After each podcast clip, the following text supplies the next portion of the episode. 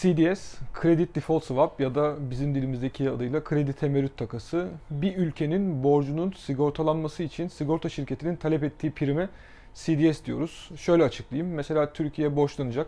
100 birimlik bir e, borçlanma gerçekleştirecekse Türkiye'ye borç veren aradaki yatırımcı Türkiye'nin borcunu geri ödeyip ödemeyeceğinden emin olmadığı için bu borcu sigortalamak istiyor. Sigorta şirketine gidiyor ya da uluslararası yatırım kuruluşuna gidiyor.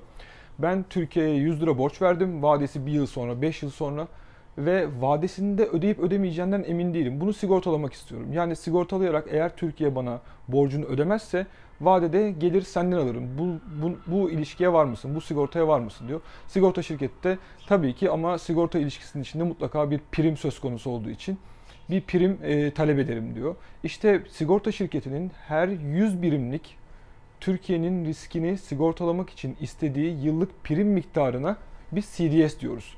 CDS'ler bas puan, basis points üzerinden, bips üzerinden e, konuşulur. Mesela Türkiye'nin CDS'i 580 bips, 580 bas puan. 1 bips %0.01 demektir. Yani 580 bips bizim %5.8'e karşılık geliyor. Yani 100 birimlik bir Türkiye borcunun sigortalanması için sigorta şirketinin isteyeceği tutar 5.8 birim. Bakın diğer ülkelerde kaç?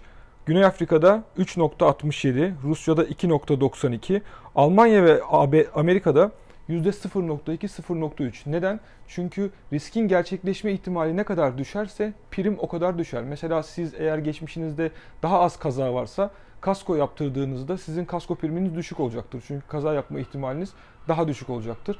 Aynı şekilde Türkiye'nin geri ödememe ihtimali daha yüksek görüldüğü için istenilen prim daha fazla olacaktır burada.